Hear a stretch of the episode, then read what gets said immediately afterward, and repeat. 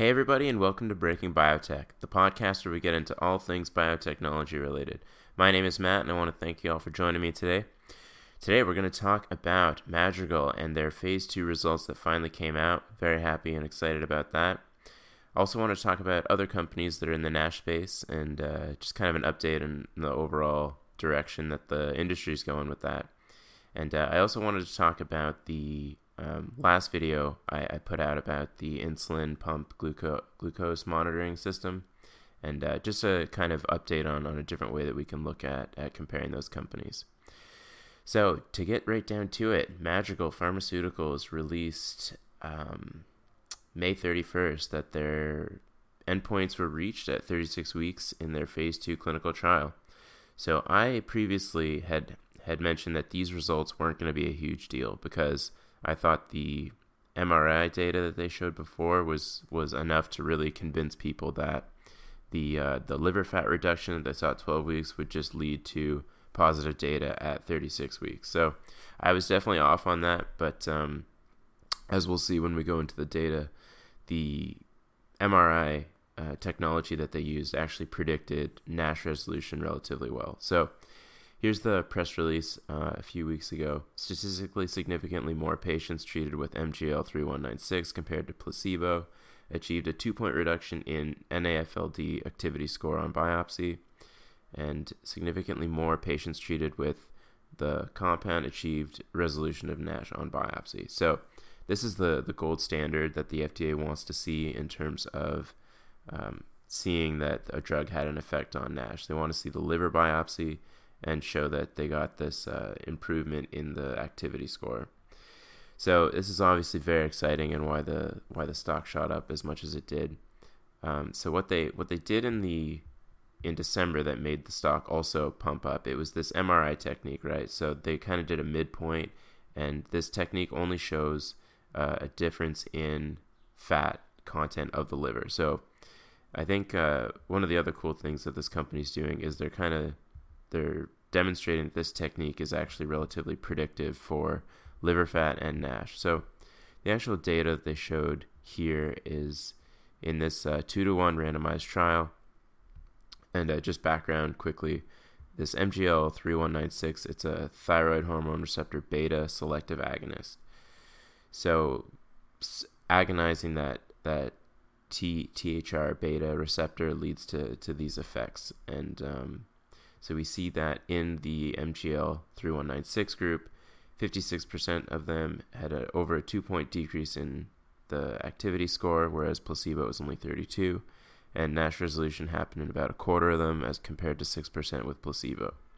And in this group here, the MRI treated ones, so these ones showed a positive response in the MGL 3196 group at 12 weeks and you can see here that in this selective group, it predicted that at 36 weeks there would be a substantially larger portion that had this two point decrease in the NAS, and also more of them would, would resolve in NASH. So it's not quite as many in the NASH res- resolution group here, but it's definitely more than the 27% that we see. So this is obviously great news, and I think the the company is kind of looking around to see if there's any com- any larger pharmaceutical companies that are willing to buy this drug off of them or, or acquire the company to take it to phase three, or if Madrigal themselves are actually going to try to raise the money to, to fund a phase three trial. So that's kind of what the, the rumors that we're hearing. And so I just pulling up one, one article here. Um, so this one company, uh, a brokerage firm, pretty much, uh, Clearview, has been talking to Madrigal and potentially looking at some some buyout opportunities from larger companies. It seems like a lot of the larger companies who aren't in the liver space uh, would look at the smaller guys and seeing what's out there. So the the buyout rumors have pushed the stock a little bit higher than the actual data.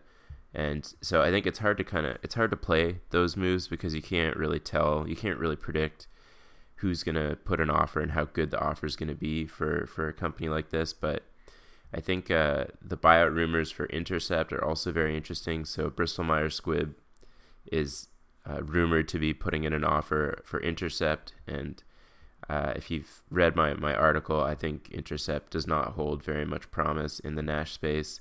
I think their drug it might be good at NASH, but it just moves the fat from the liver into the blood, and that leads to, to issues with people who have hypercholesterolemia and also people who have diabetes. So I don't I don't like Intercept very much, so I'm going to be a little bit uh, careful because I have a I have a position in BMY, but I don't think the Intercept drug is is the ideal candidate in this space. I do think that the the MGL 3196 has a lot of potential, so I'm gonna I'm gonna hold on to my position for now and see how this buyout thing resolves itself. Um, I think if you want to make a play in the in the Nash space, Viking Therapeutics might have a might be an option here. So they also have a selective thyroid receptor beta agonist, but they're they're still in the phase two phase. Um, so if you look at uh, Bio Biopharm Catalyst, this website's pretty good for for profiling all the pharmaceutical companies and seeing where they're at in the um, in the FDA approval process. So they're VK2809. They're they're at phase two. They've completed enrollment. They're going to announce some data in uh, second half of this year. I uh, their their stock price though has increased pretty large, just given this is all based on Madrigal's data. So it's uh it's a little bit of a risk to to buy at the top here, but if they show positive data with their their phase two trial, I think it would have more upside. But if they show that their drug for some reason doesn't have the same kind of effects as Madrigal, then the the price is going to tumble pretty substantially because all of this is just hype based off of Madrigal's data. So I think I think they hold a promise if the the drug is as effective as Madrigal's, but it's um yeah it's it's kind of hard to predict these things. So I'm not going to put a position in in Viking, uh, but I am going to hold my Madrigal position. So it's very exciting stuff. They uh, they've done a great job here to to show that the MRI technique is a good way to predict NASH resolution and to predict this NA, NAS, this activity score for fatty liver disease. And uh, yeah, we'll we'll go from there. So the other thing I wanted to touch on is uh, I wanted to give a little shout out to Marty Harrison who was commenting on my last video on um, Tandem and uh, so, for those who, who didn't see it, Tandem is a company that's kind of entering the space and, and taking some market share away from Medtronic in the glucose monitoring, continuous glucose monitoring, insulin pump closed loop system. So he made some great points, and I've obviously I uh, I was nervous about buying the, the stock at thirteen dollars. So I'll just I'll bring up Okay, so I'll bring up the one of the spreadsheets that I that I talked about last time. So the the share price was about 13 bucks and you know, we had to make some assumptions on whether or not their growth would sustain and if their growth predictions were accurate then there there may have been some upside to Tandem, but I was a little bit hesitant about that. So, you know, the stock price now is at 19 almost 20 bucks, so it's gone uh, pretty meteoric and I don't see a reason why it couldn't stay at this price now, just given when we compare the market caps and the revenues to other companies that are in the space, we can see that you know they were when they were trading around thirteen dollars compared to in Insulet, which is another um, glucose or insulin pump company. Uh, they their revenue was f- about five times higher, but they were valued much much higher when when Tandem was at twelve dollars. So now that Tandem's caught up to around twenty bucks, their their comparison in revenue and their comparison to market cap is a little closer, even though it's not quite there. And even if you compare Dexcom and Medtronic, there's there's a disparity between Tandem's um, revenue and their market cap. So the revenue compared to say Dexcom is about seven times higher but their market cap is around nine times higher. So there's there's a premium baked into these companies here that you're not getting with Tandem. So I think that if Tandem is able to hit those growth numbers that that we talked about in my last video, and definitely go back and check it out, and you know, definitely call me out on all of the the things that that you think I got wrong. It's it's fun to kind of go back and compare to see how how my predictions went. But if Tandem is able to hit those growth numbers, we're going to see these two um, numbers come together. So there's going to be less of a premium baked into Insulet, Dexcom, and Medtronic once Tandem actually starts to deliver on that. So I think right now, 20 bucks, definitely uh, appropriately priced, I would say, unless the growth is uh, meets the expectation, in which case Tandem sees a lot of upside. And also, if they're able to increase their growth, they're going to see substantially more upside. So, uh, Marty Harrison, good call. I definitely, I'm, I'm going to stay away from Tandem right now, but they, they definitely have a, a bright future if they're able to hit those growth numbers. So, other than that, guys, I'm just going to go through my portfolio a little bit and we can see so Madrigal, huge, uh, huge jump. Felt pretty good about that in uh, late May. It's sitting around 300 right now, so my position I, uh, I, I tweeted that I, I cut down my position a little bit because I was a little over exposed to Madrigal, which is unfortunate given that I would have saw much larger gains in that department. So up about uh, 2x on that, feeling pretty good. Aimmune, Gilead, Adamas, not doing that great.